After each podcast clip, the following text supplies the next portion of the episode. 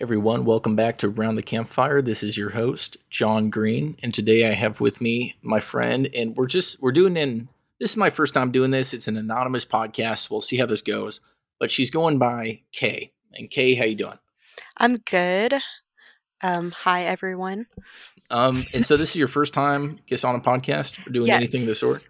Yes, this is my first time, but I'm very excited and I'm very honored that you even asked me to do this. Well, so, no, I'm because you opened up to me the other day and told me kind of Mhm. like about aspects of your life, and I was like, wow, this is crazy. Like you have a crazy life, and I would love to love to talk about it. yeah, you know Um, what's funny about that is I sometimes forget that because it's my norm. You know, this is just my life and it's always been my life. And then, um, yeah, it's not something that I really open up a lot to to people unless I'm really comfortable with somebody. And um, you know, I, I you're like kind of the last person that I really like talk to about this and your reaction. It's just it's always so funny to me, like people's reactions. Because it's not a normal life and I forget that sometimes. So I thought that was kind of interesting. And I guess we should kind of tell people what we're talking about. What do you mean when it's it's not a normal life? Um, well, for one thing, I guess like a big aspect of my life is I was a prostitute or an escort, whatever you want to call it, um, for many years. uh, starting from when I was 17 to when I was, I think it was about 26. So, yeah, that's something that I think that a majority of people don't really understand about that kind of life um, or what goes on behind that or just kind of the details of that, I guess. Yeah, and I really wanted to to talk with you about it because I've had other people on this podcast before, and it's always from a law enforcement perspective or from a legal perspective, like a district attorney or myself as a defense attorney. Um, Yeah, giving kind of hard takes, but I've never actually talked to someone who's in the business, Who- like who- and on their take. Yeah, and you know, I think the biggest thing that I can say, like my t- takeaway from that experience, because I do think it was an experience, um, is that there are a lot of misconceptions. There's a lot of misconceptions about what a prostitute is or like what an escort is. Um, you know, I think it's very much like people think it's very much like the movies, but the way I did it was very, very different than what you would see, you know, on the move, like in movies or TV shows. So, is there a is there an actual difference between the word like prostitute or escort, or are they just two words for the same? Um, yes and no. So it just kind of depends. So there are like technicalities if you want to say that. So a prostitute is usually somebody who exchanges sex for money. Uh, while an escort is usually somebody who can exchange sex for money, but oftentimes they also do, you know, like dinner dates, or they might be more like arm candy, or more of an emotional. It's, it's sometimes it can be more of an emotional aspect, um, but you know, to me personally, it's the same thing. Um, but I think if you were to like look up the definition or were to ask like what the actual differences were, I think that that's probably what would come up the most often. So, at what age? And you said you started at seventeen. So, Yeah. yes. Do you mind just giving like a brief summary of kind of your childhood and what led up to that moment? Yeah, so I was um, abused in every every way you could possibly think, uh, from pretty much the day I was born until basically the age of seventeen. Um, and you know, part of that abuse was sexual abuse for many years, and you know, I'm sure that that played a very very large role into why I ended up becoming uh, a prostitute. You know, because when it's not like you're a little girl and you're like oh when i grow up i want to be a dancer or a prostitute or like nobody want like grows up thinking they want to do that and even when you do do that i don't think you know you really want to do it um i was also sex trafficked when i was 16 uh for about a year i believe it was and so um yeah And- and that what do you mean by that? Well, I was a runaway when I was 16, and the wrong people got a hold of me. And, you know, the next thing I knew, uh, and obviously they knew I was a runaway and everything, it was pretty obvious. And the next thing I knew, I knew I was being forced to have sex for money. Uh, but I wasn't allowed to leave and I wasn't allowed to keep any of the money and I was very much being controlled. And the funny part about that is when it first started happening, I did think it was a choice and I didn't even realize that I was being sex trafficked. Um, so and who, I think who oh, who were these guys? Like, where did you initially? They were them? strangers. Um, I just met them one day when I was uh, out and about. Like I said, I had run away from home. Well, actually, from a mental institute, and um, you know, they just it was a woman and her boyfriend, and it was really the woman who actually like she was the brains behind this, you know, whole thing. Um, and because I was pretty scared of men at that time, I felt very safe around her at right. being a woman, you know, and um, she just kind of pretended like she was going to take care of me and take me in. I had no idea who these people are. To this day, I still don't know. I don't even know if I would recognize them, to be honest. Um, you know, they also did things like feed me drugs and stuff. Um, and so I mean, it makes sense why I didn't really know what was going on. You know, most of the time I was like drunk or, you know, high or something like that. Um, and it wasn't until I tried to leave that uh, when they wouldn't let me, uh, that I was like, oh shit, I'm being sex trafficked right now. Um, yeah. So what? What? I guess uh, two questions. I guess first, how did they like bring that subject up to you? Like, how do you bring that up to a 16 year old boy? Yeah. So basically, what happened was being that I was homeless at that time and a runaway, I was sleeping on the streets, you know, and at that time, I was already having sex with random men uh, that I just would meet so that I could have a bed to sleep in for the night. And that's kind of what I did. And so when I found these people, they had, you know, they got a hotel room um, and I was able to stay with them. So at first, I didn't I didn't do anything.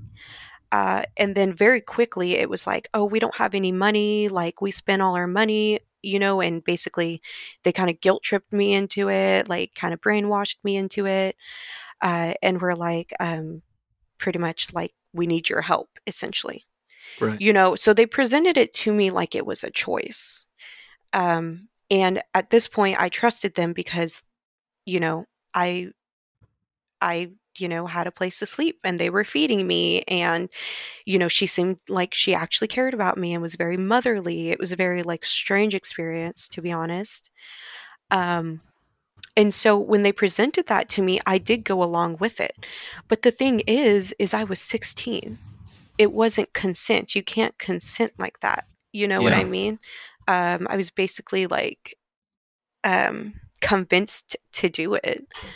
Um yeah and and you know they did it in such a smooth way and they did it in such a way they knew what they were doing. This i wasn't the first girl they had done this to. Like i truly believe that um because they were just too good at it you know?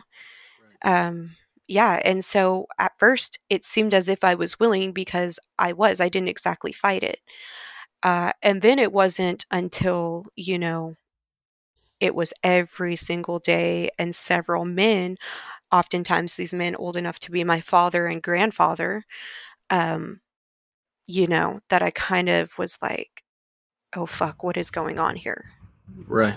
So yeah. at, at what point did you make the decision to leave? Well, I tried to leave a couple times and they wouldn't let me.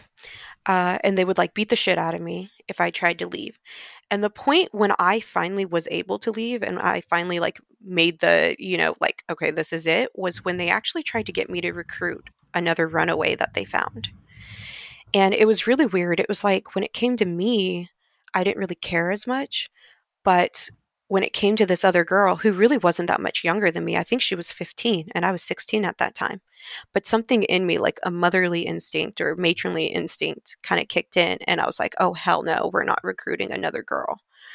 Um, and then it was at that point that I kind of came up with a plan uh, and literally ran away from them. So, where'd you go after that?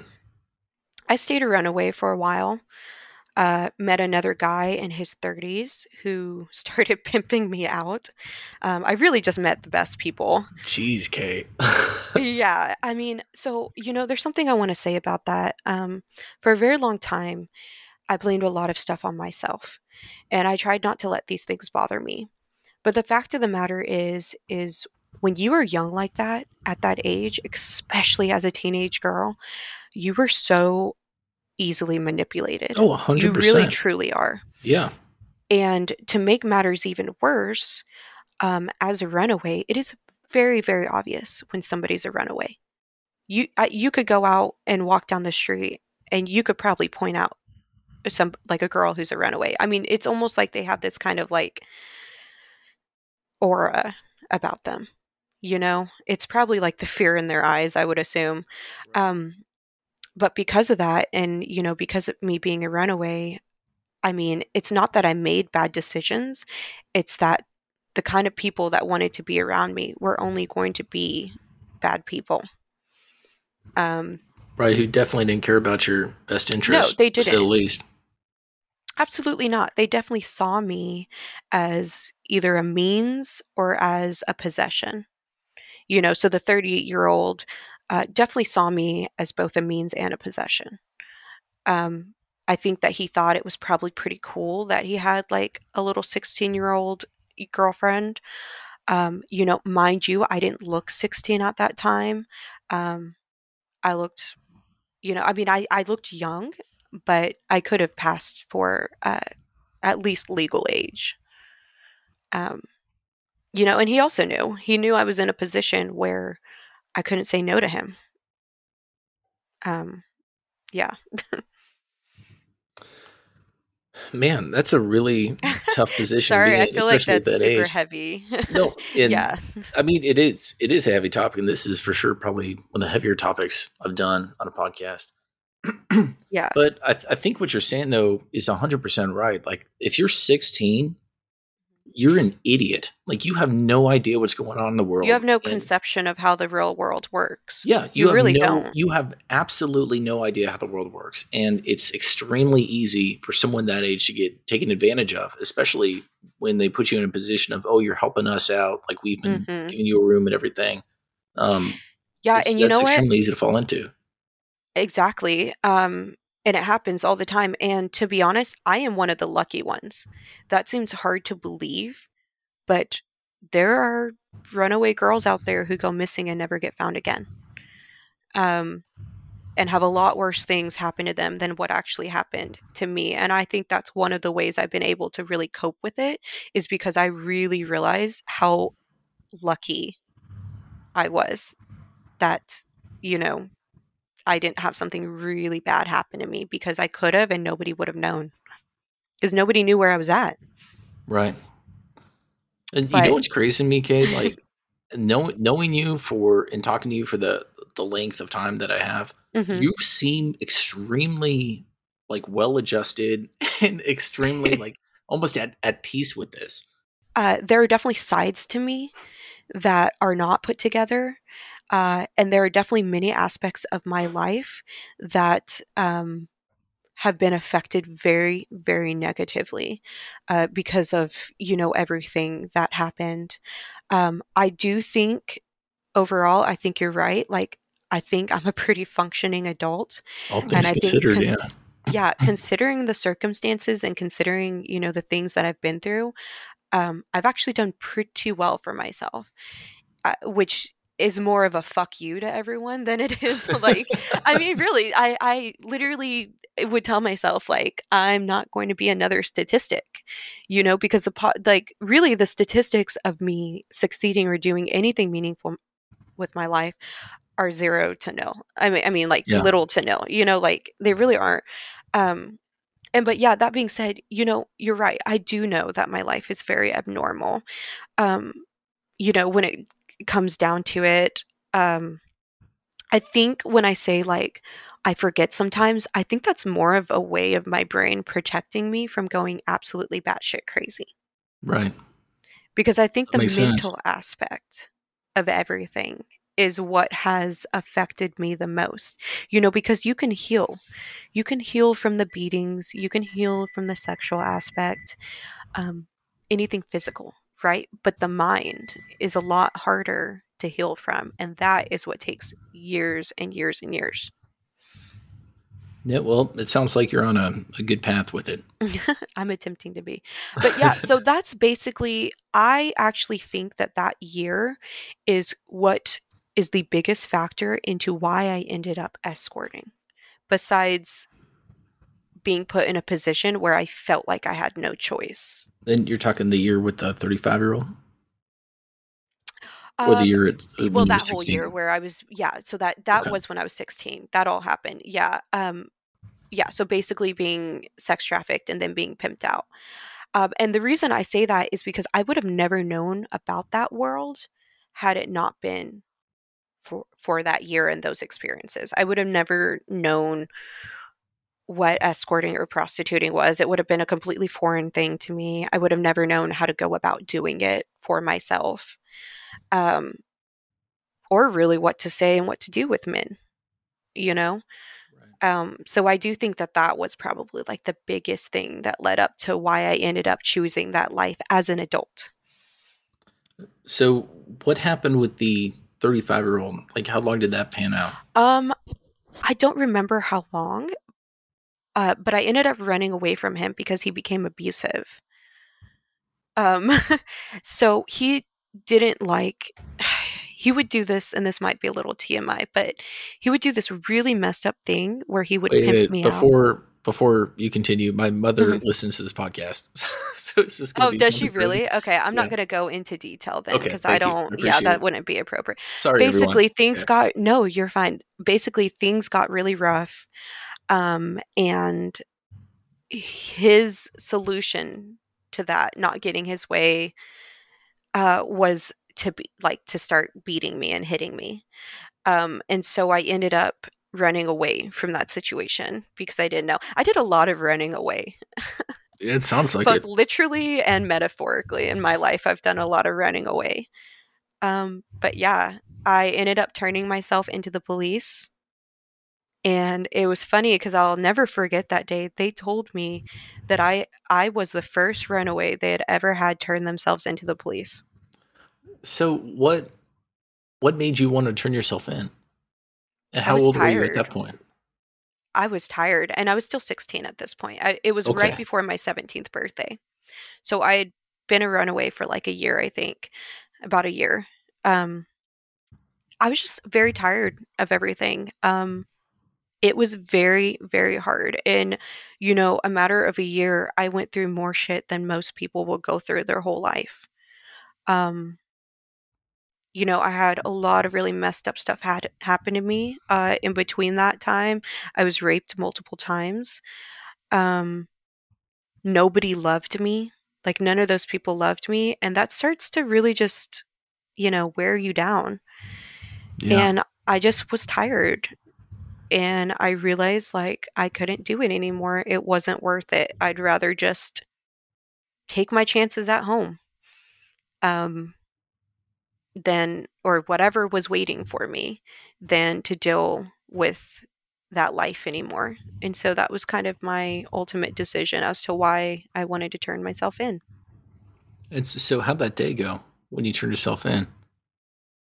Like what what sticks well, out to you? So okay, well, so the first thing was is I had no money for the bus and I didn't know how to ride the bus. Um and so I just like waited at a bus stop and every time a bus would come by I'd be like, "Are you going downtown?" because I knew the police station was downtown and if I could get downtown, I could figure out a way to get there. And I also remember it was still dark outside. So I think it was like five o'clock in the morning because I was running away from this guy. And so I was leaving very, very early and I did I left while he was asleep. Um and I remember finally there was a bus that went downtown, and the bus driver was annoyed with me because I didn't have any money. And I just told him, I was like, I'm turning myself into the police. Please, I need to get downtown. I don't have money. And so I think he could tell I was really young and really scared, probably. And by that point, I'm sure that I looked like a mess. I'm sure I had a certain look about me. So I went downtown and I don't really really remember much of the bus ride. I think that I kind of probably disassociated uh, disassociated from the circumstances. And I and I remember feeling very calm. Like I wasn't scared. I was very calm. You know, like I had a plan. You know, anything would be better than the life I'd been living. Um, yeah, and I made my way. I figured out how to get to the police station. I walked inside and I was like, I'm so and so. I'm a runaway from, you know, the mental hospital. Um, and I'm here to turn myself in. And they were like, uh, what? They were confused. I remember them being very confused. And they're like, when did you run away? And I was like, uh, about a year ago. And they and they just asked me like a bunch of questions and they took me to the back. Um, I, I don't think they like handcuffed me or anything like that. Um, I, mainly they were confused, which I found to be kind of comical. Um, What's that? well, it's almost like they didn't know what to do with me. Right. You know, because they were like, well, protocol is we're supposed to handcuff you, but like you're turning yourself in, you're underage, and you're very clearly not like okay right now. Um, and also, I just think that I was so calm. You know, I didn't talk much besides if they asked me questions, I answered their questions. Um, you know, so it was just a very like peculiar, just kind of uh, situation, I think. Yeah, well, I think so. so did you, did you go back home after that? I did go back home um, shortly. I actually ended up leaving again. I think it was about a week after I turned 17. My mother was not a good person to be around. And in the state of Texas, you can legally leave at the age of 17 and the cops can't like bring you back. Yeah. Yeah. Um, there's just a lot of stuff going on. I had a lot of problems with my mom for a really long time. Um, still kind of do, honestly. Um, some hidden stuff, but yeah, I ended up going back home and realized it was as horrible as I thought it was going to be. so I hitched a ride with some random dude. Um, yeah, to the city that I ended up living in for like seven years. And I was like, fuck it. I got my check, cashed it, got all the money from it, and said, all right, I'm heading out. Man, that's, that's scary. Yeah, you know, I was very spontaneous back then, and I very much had little, I had so little control over my life for so many years, for, for my whole life, that I didn't feel scared to do all of these very impulsive things. Because the way that my brain worked back then, and it's kind of different now, but the way I thought back then was okay, well, if I'm unhappy with my life, only I can change it. And the only way that is going to change is if I do something about it. I think um, that's a very good mindset to have. Yeah, I think that it's helped me out a lot in life actually because it's made me a very much like a go-getter and not afraid of things. Um but yeah, I wasn't happy so I was like, okay, well, I'm going to leave. and nobody can stop me mm-hmm. legally. Yeah, shoot. So where where'd you go from there? I went to San Antonio. Okay, and you stayed there for 7 years? I think it was about 7 years. Gotcha. Yeah. And um, at what point did you get into like escorting after that? So I transferred my job um, there, and I stayed with this random guy that I met on the internet, and he was much older uh, and I say much older, so he was probably like in his 30s. So to a 17 year old, you know, that's that seems, yeah. yeah, that's much older. He seemed like a very nice guy. He told me he had a girlfriend. I said, hey, I just need like a room to crash in. I can pay you rent, yada, yada. And I should have known the situation was very like strange and it was not going to work out for me. Um, but I'm 17, you know? Right. I don't think my frontal lobe has quite developed at yep, that time. Young and dumb. And yeah, exactly. And I'm also very much still in survival mode. Yeah. You know, at this point of my life. Um, so I ended up staying with him. And of course, that didn't work out. He used to try to get into my room at night, luckily, I would lock the door um, because he wanted to do stuff with me. Um, so, not my proudest, not my proudest moment, but I had like one of the only friends I knew at that time. I think I only knew like two people in San Antonio. Um, I decided to leave because he was being a pervert. And I also made it quite clear to him, like, hey, I'm 17. Like, this is really messed up. Um, and he wouldn't stop doing that. And he did have a girlfriend and he would do the stuff behind his girlfriend's back. So, again, let, let's remember I was 17. I had one of the guys that I was like friends with uh, rob him when I left. Um, and that's not my proudest moment, but that was kind of my like, fuck you for being a pervert. Maybe you'll think twice. Dang.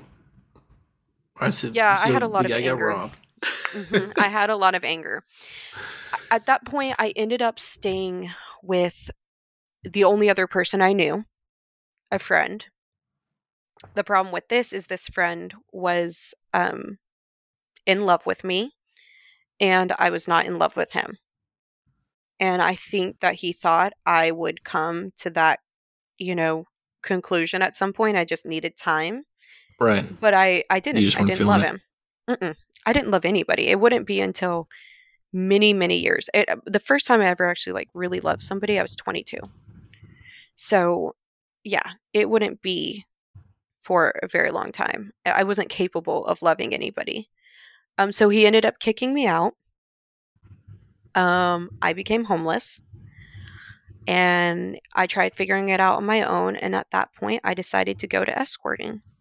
Wait, so the guy, the guy was pretty much saying date me, and then you said no, and then he kicked you out. Mm-hmm. What a swell guy!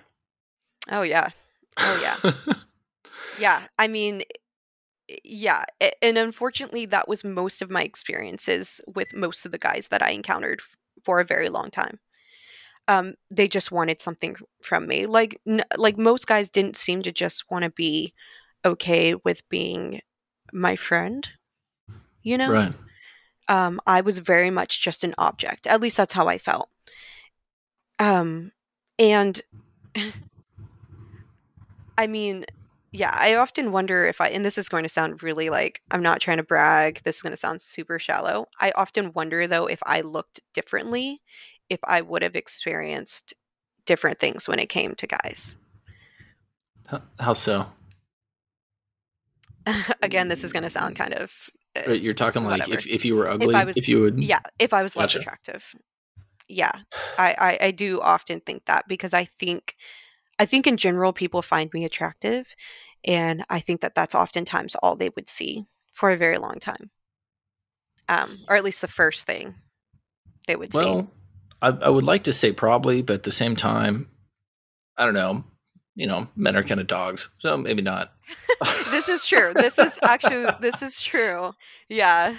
Um but no, yeah, so I became homeless and you know, I was doing things like sleeping in the park on benches and you know, like trying to get people to buy me food and stuff like that. Um and that quickly got old. And yeah, so I ended up using my phone and the resources that I knew, and I went to escorting, prostituting, whatever you want to call it. And how, and so at this time, and mm-hmm. I guess if you can just give us an overview, because you, yeah, I guess there's pimps twice now. Mm-hmm. And this time I did not have a pimp, and I would never have a pimp again, and, or anything like that. It was all of my own. Okay, and why I, would you never have a just for everyone oh, else? Why would you never have a pimp again? So it's actually very dangerous. Um, I don't. I didn't want to be owned by somebody. You're owned by them, and you have to do what they want, and you have to give them your money, but you're doing all of the work. And for what? They say they'll keep you safe, right? From who? From the you know, from the guys. Okay, but then they just turn around and will beat the shit out of you anyways. Right there's no such thing as a good pimp. It doesn't exist. And if you're going to do something like this as an adult, if you're going to sell your body or your time or whatever you want to do, it is always better just to do it on your own. And there are very safe ways to do it. Well, safe as can be ways, I should say. So, how did you go about So just doing that on your own? Yeah, so I started off doing it in a way that actually wasn't safe. Um, there is this app, and I don't know if I can say that app or Yeah, not. yeah, don't say the Yeah, There's an app that is an app where you can get drugs and you can get escorts if you want, and you can get pretty much anything that you want to get. You can you can do that, and it's just people who are looking for it and people who are selling things, and that's how they communicate. And so I started doing that, um, and it wasn't very safe and it wasn't very classy, uh, but that's what I knew how to do at that time. Um, and then from there, I met up with, you know, some of my clients, and I always refer to them as my clients. Um, you know, they told me about this other site, an escorting site, and it was a lot safer. You could verify your clients. You could screen them, as in you don't have to like see some if you don't want to. Um, you can charge a lot more, and it's just a classier kind of site. So I was able to go onto that site, and that is the site that I remained on for pretty much all of those seven years, or uh, however long that was. Do you think you like the clientele was like just safer because because they're vetted, they didn't want to do anything kind of crazy? Is that what it was? Or do you think they're just um, kind of? I think there were a number of reasons. You know, you've got this platform, and this platform, the only purpose of this platform is to connect clients and prostitutes. Um, on top of that, you've got what's called references.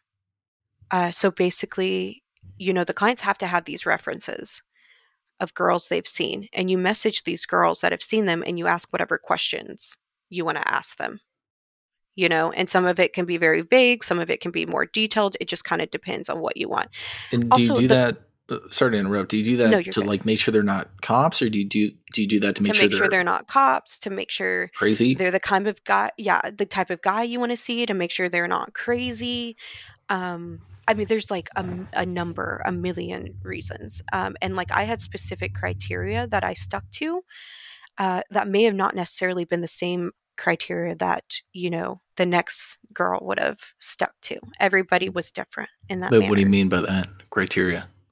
Um, so I didn't like to see young guys. Um, oftentimes, I didn't like to see guys that didn't have good hygiene Mhm. or that lasted the whole time. You know, I, I made Right. an art of, you know, I was more than just in my in my mind and what at least I presented, I was more than just you don't just come here and you know do things with me. We're gonna have a glass of wine together and we're going to sit down and most of it's going to be us chatting and i'm more of a companion than i am you know a prostitute and that is how i presented myself um So you're you're selling more than I guess, or you sold I guess more than just sex. It was oh I guess more of absolutely an it's an intimate experiment girlfriend experience kind of thing. yes Okay. exactly and that was actually what it was called the girlfriend experience experience so there's like different things that are called different you know things depending on what you offer and that's what i offered because that's what i was good at and because that's what was the easiest for me at least You know what's weird? I've been on at least I think three or four prostitution stings on the law enforcement side. And it's all obviously completely different than this because there Mhm. there is no one, you know, out there posting stuff. I said this is I, I think this is super cool to see this from just a fresh perspective. it is it is honestly so cool. Um, and i say that because it's a whole different realm of the world that most people don't know about. And actually there's a name for it. It's referred to as the hobby. That's the what hobby. hmm that's what this is called. It's called the hobby. Um like this part of the world i guess or whatever. Um it's a whole system it's a whole ecosystem like it, it really is it is done a certain way there are rules set into place i mean it, it, it's it's very interesting and it i think it would be very bizarre and very foreign to somebody who has no idea what has never even like heard of stuff like this Uh, so what do you mean rules that are set in place? What kind of rules? okay like for example um you don't talk about this to people unless they're a part of it or unless you know like you know that they're never going to tell anybody. Um, they would have these get togethers once a month, and I never went to them because I didn't think it was smart, nor did I think it was safe, uh, nor did I need to. It was more of a, um, you know, like like uh, the escorts would meet up, and then the clients would meet up, and they would all go to some you know event or something or whatever and you could never talk you don't talk about it you don't talk about the hobby but it was a way to kind of like market yourself so that clients could see the girls and the girls could see the clients and kind of make interesting you know, yeah i never did that though. In fact i thought it was to this day i still think it is a very stupid idea. I get why, that? well it's not safe and it'll never be safe and in fact they got raided one time oh, and really? luckily yeah, luckily they all got off scot free though because you know there were tons of there's tons of lawyers there, very very good lawyers, um, who can get you off on stuff like that. Right. Yeah, I I mean you would not believe some some Oh, of the I- people that Trust me, I don't doubt it. yeah like i mean you you know how i think there's like this idea or i think people know this i mean the big wigs of the of this city and of cities in general they're on this side i saw so many people that i would have never come across in real life you know right. it's it's it's wild And so these, um, so they would just go to these events though, and just meet each Mhm. other and kind of market face to face. have a fun without- time yeah Okay, yeah, exactly just and hang have a fun kinda. time yeah Okay. it's it's more like a hangout you know and there was no pressure or anything like that and you know like i said you couldn't even talk about the hobby because it's in a public location. Um, but the reason why also it was kind of stupid is it's very obvious what it was. Really, why are there so many yeah because you've got a lot It's of a ton of older men with a lot of younger t- a women. A ton yeah like come on. There's only one thing that that could be. Yeah, you know and also the thing is is if you were any of the girls that were kind of at the top you didn't go to these events you didn't take that chance because you knew better, just in case. well you didn't need to do it and it wasn't worth the risk you know i think it was for more of the girls maybe that were starting off or maybe some of the girls that weren't like as wanted as sought after Gotcha. To get some face to face time, kind of build a Yeah. rapport. Okay. hmm yeah exactly And Um, um, so how how did that? How was that life? I guess compared to having a pimp, not having it, and just how how was it in general? i'll be honest i actually loved being an escort Really? Oh yeah. Um I made more money there than I would probably ever make in my life. Um it allowed me a certain freedom to my life that a regular job couldn't have let me. It's allowed me to travel, which is one of my favorite things to do. Um, it allowed me to go to college and support myself financially. It allowed me to support my family for a little while so financially, which I could have never done. I mean, there's something to be said about the money that is made from there. That being said, towards the end, when I was, you know, not wanting to do that anymore, it became something that I really didn't enjoy because it became a chore. Right. Um, but it's really hard to get out of that lifestyle. People just think, why didn't you just stop? Or why don't you just stop? Well, I wanted to many times, but the money and the and just the thrill of it. And you also have to remember that for the most part, at least with me, I mean, I may as well just been a queen to these guys. I mean, they worshipped like the ground that I walked on, you know, and that is an addictive feeling you know and especially when it came to dating like guys my age none of them treated me as well as these men did Yeah, I can definitely see how that would. Um, after you become accustomed to that, it's definitely not something you would want to give up.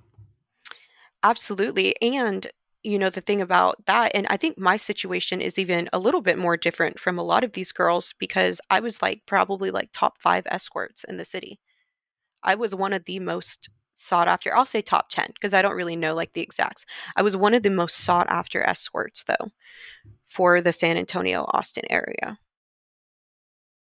um, Yeah. and i was considered uh, I, I believe it's called like a high class because of the amount that i charged and because of like what I offered. And and I mean, what you're saying is there's a, there's a lot to be said about the money um, mm-hmm. that's made, and I yes. mean, I'm, I'm sure you made a absolute ton of money, um, but I really do think you're the exception to to get out and have your head on your shoulders kind of straight. Absolutely. I mean, I was already an exception. One of the reasons why I did so well um, is because I was very educated you know i went to school i could have you know these educated like conversations i could talk about anything and that was the key being able to talk about anything being able to relate to every single guy that came my way and being able to know exactly what they wanted without them necessarily have, having to tell me that um, and that is what a lot of these men liked about me because a lot of these majority of the women that did this they're not educated and i'm not saying there's anything bad with that but a lot of these men you know the ones that pay the big money they want to be able to talk also you know? Um lot a lot of them were on drugs like heavy drugs and we're doing this to support that. Well most of the guys who are willing to pay big money they don't want they don't want to hire a crackhead. Like i don't know any other way to put that but hey, fair enough. you know yeah. On top of that i do think that i was probably one of the prettier girls that did this because you know it's just not something that most people do. You know, um, young, excited about life, educated. I mean, I just think that, yeah, I, I, I think even by means of that world, I still, you know, I definitely think that I still was kind of an anomaly. And I do think the fact that I got out of it um, when I did. I mean, I knew it was going to be a matter of time. I just had to get to that point. And what do you think? And I guess before we get to that point, um, mm-hmm. when we had talked about this at first, kind of before the podcast, you mentioned yeah. that you had a book. I am writing a book actually. Uh, right before I came onto this podcast, I was actually working on it. Um, oh, I, I also want to talk about that, but I, I meant the the book that you had with uh, clients in it. Uh, oh, that one. What, yeah, but I do want to circle around to the book. Can we finish yeah. off with that? Do you mind? Yeah, absolutely. Okay. Um, I do. I have a Excel spreadsheet that has all of the clients that I saw over the last over that time frame. Um, and I I thought that I had lost it, and I found it. Um, and it has everything. So my my the Excel spreadsheet was set up as a safety measure for myself. And for other reasons. It had the date that I would see somebody, it had the length of time, what I charged them, their username plus their real name plus their number, like just whatever um, that was relevant to them. And then it had a summary of the experience, whether it, and then it also had, so if it was highlighted in red, that was bad and I was to not see them again for whatever reason. Right. And then I think if it was highlighted or if it was like blue or green, if it was a different color, maybe black, then it was fine. Um, and in that way, I also would write about things that we would talk about. And the reason I would do this is so I know, you know, because, you know, these clients, they would be very impressed if you remembered stuff about them. Because that shows them, like, oh, they stand out to you. You don't see a lot of clients, maybe, or like whatever. It just makes them feel like. Right. Like, oh, she was listening. She paid attention. Exactly. And some yeah. stuff I would remember because some of them were very memorable but I couldn't remember everything. And so I would go and I would look and I would just control F, you know, their name or whatever, username, whatever it was. And I would look at what we talked about last time or what we did last time. Um, and sometimes I would go to other times before that. And that's how, you know, when they came up, I'd be like, oh, so how's your daughter doing? Or, you know, things like that. Or like, how's the new job? You know, I, I would be able to talk to them. And it would also help because it would take up more time in the hour you know, if you kept these men talking, that's less time that you have to do stuff if you have to do anything at all. So, how often would you like? Would people just want to talk? What percentage would you say that is? Um, more often than you would think. Really? I'd say, oh yeah. Um, if you know what you're doing, kind of, you know, and it depends on again the clientele. Um, I'd say probably about honestly like fifty percent. Well, that's a lot higher than that I was is a thinking. lot. Mm-hmm. Now, if you ask someone else that, they're going to give you a different percentage. You know, it's going to be different. Right. So this everyone. is just you with your clients is around 50%. Mm-hmm. Okay. Yeah. But I mean, I mean that wasn't like right away. But when I really really got into it, when I really perfected it, which was probably like two years into it, uh, two or three years maybe. Um, you know, at that point, yeah, when I was able to be picky about who I saw and stuff like that, um, yeah, I would always choose the clients that were just okay with going out to dinner or just hanging out or, you know, they needed a plus one somewhere. Okay. So you just kind of got away from the sex part altogether. I, I tried to for the most part. Yeah, there was definitely, there were definitely um, times when it was unavoidable because, you know, at the end of the at the end of the day, I mean, we have an agreement. It's like an unspoken agreement, you know? Right. Um, oh, that was another thing. You never said how much for an hour. You always referred to how many roses. Oh, that that's means how much for an hour? Mm-hmm. Yeah, so one rose would be like a hundred. You know, ten roses would be like a thousand. Like oh like shoot, that. okay. Mm-hmm. Yeah, so there was lingo like that. It, eh, that's another thing. There was a whole like vocabulary uh, that everybody knew and you just either you just kind of learned it over time but yeah and it was to kind of help protect and so we're not saying things outright and there's not really any sort of proof so if there's if there's a guy who's i guess being i guess violent or is abusive or kind of mm-hmm. robs mm-hmm. someone or like does that i'm assuming y'all have some sort of forum or something like how does that work do you all tell each other so yeah, absolutely. And that's what references are for. That's oh, why that's we right. make sure yeah. a guy has references. Um, but unfortunately, even if a guy has references and has never been a problem before, he can have that one time where he is a problem. And at that point, we can't exactly go to the cops, right? right? Um, so what we do is the girls have a secret forum and the guys have a secret forum um, on this site. And um, you go in there and you basically put in the username and the experience. And other girls can comment and be like, yeah, I had this experience, or oh my gosh, I'm never going to see him again. And that is what helps keep us women safe in that community. And the men do the same thing for, you know, the women. In, men, like male prostitutes? No. Uh, on this site, there were no male prostitutes. Oh, um, no, they would do like... it if they saw a girl that they felt like ripped them off or robbed them. Or, gotcha. Yeah. Okay, so it worked both ways. Mm-hmm. Yeah. Yeah. And that's kind of how, you know, that was like the best way to keep safe. Now, that being said, that doesn't mean that stuff didn't happen.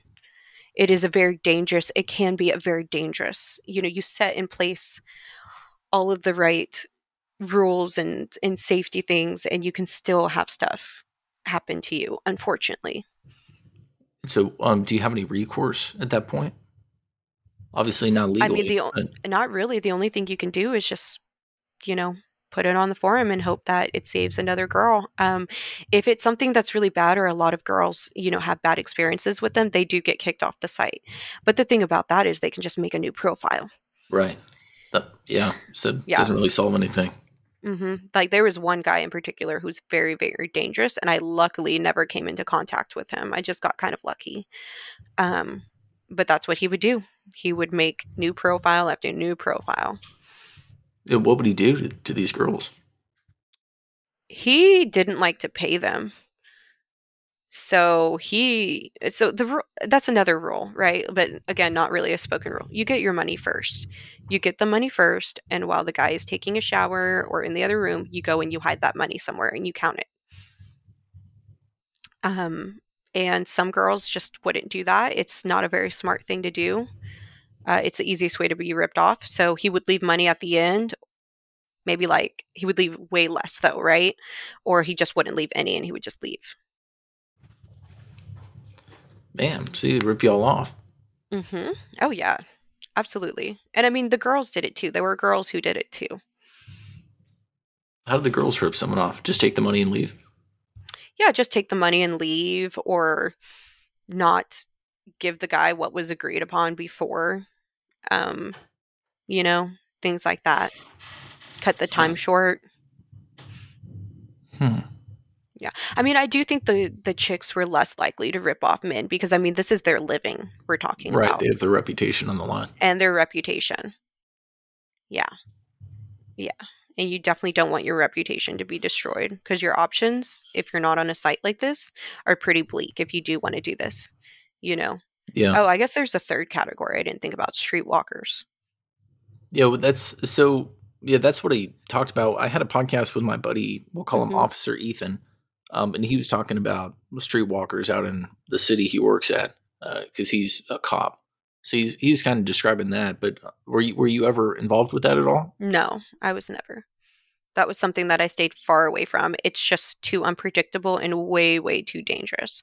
And also, I think that's probably one of the most, like, the easiest ways that you can get caught. Because I'm pretty sure that's how a lot of the undercover cops do it. Yeah, that's definitely one of the methods. hmm Yeah, it's just too unpredictable. You know? Yeah, th- that that definitely seems like the most unpredictable out of all of this. Absolutely, I agree. Um, so that's so- why I avoided that. Yeah, well, I can't blame you for that. um, so you were saying you got kind of out of sex near the end of it, and what what Mhm. caused you to just kind of cut that off entirely? Um, I got married. So I pretty much needed somebody to get me out of that lifestyle. And when I got married, I, you know, he said I'd never have to do that again. And he's held true to that.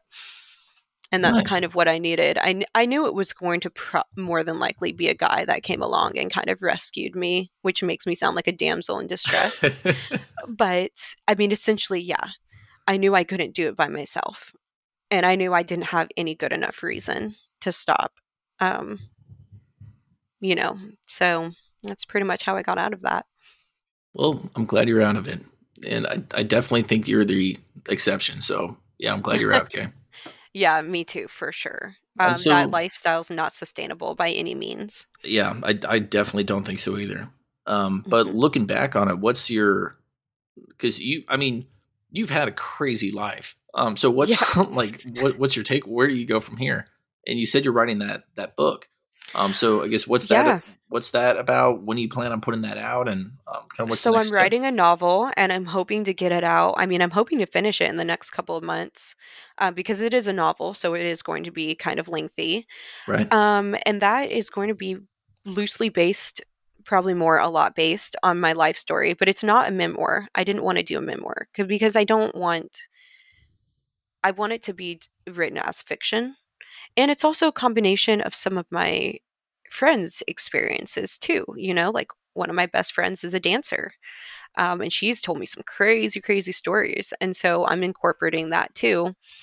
Um, but the reason I want to write this is because, like I said, I do think that this life that I've lived and, you know, the whole escorting, um, just life, I guess, is so very unknown to so many people.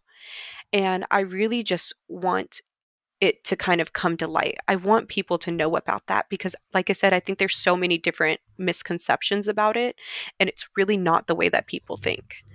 Um, and I just want it to be this just like transparent thing that people can read. I also think why I want to do this too is because I want to help other people who have had similar lives, a, a similar life to mine, whether it's an abusive childhood or escorting or you know an addiction problem. Um, I want it, it can be a very isolating life. I have oftentimes felt very alone and isolated. Um, and I just think it's very helpful for other people to know, like, you're not alone. Um, and that you can come out of this kind of life and you can come out of the things that have happened to you or the decisions you've made yourself. Um, and you can come out on top. Um, that there is a happiness that you can obtain. Man, and that is, I guess, a great place to leave it. Kate, thank you so much for coming on. Um, really enjoyed talking to you about this and getting, like, like I said, a really fresh, new perspective that I really haven't sat down and had this conversation with someone before. So, yeah, thanks Yeah. a ton for doing this. Absolutely. Thank you so much for having me. This has been honestly really great. Yeah, absolutely. We'll have to do it um, again and maybe get some law enforcement in here and maybe a, a lawyer or two. I would love that. All right, everyone else, thank you guys for joining in. This is Round the Campfire. Once again, I'm your host, John Green. If y'all have any questions or topics, email us at askroundthecampfire at gmail.com. We'll be sure to get back to you. But all right, y'all, until next time, it's good talking to you.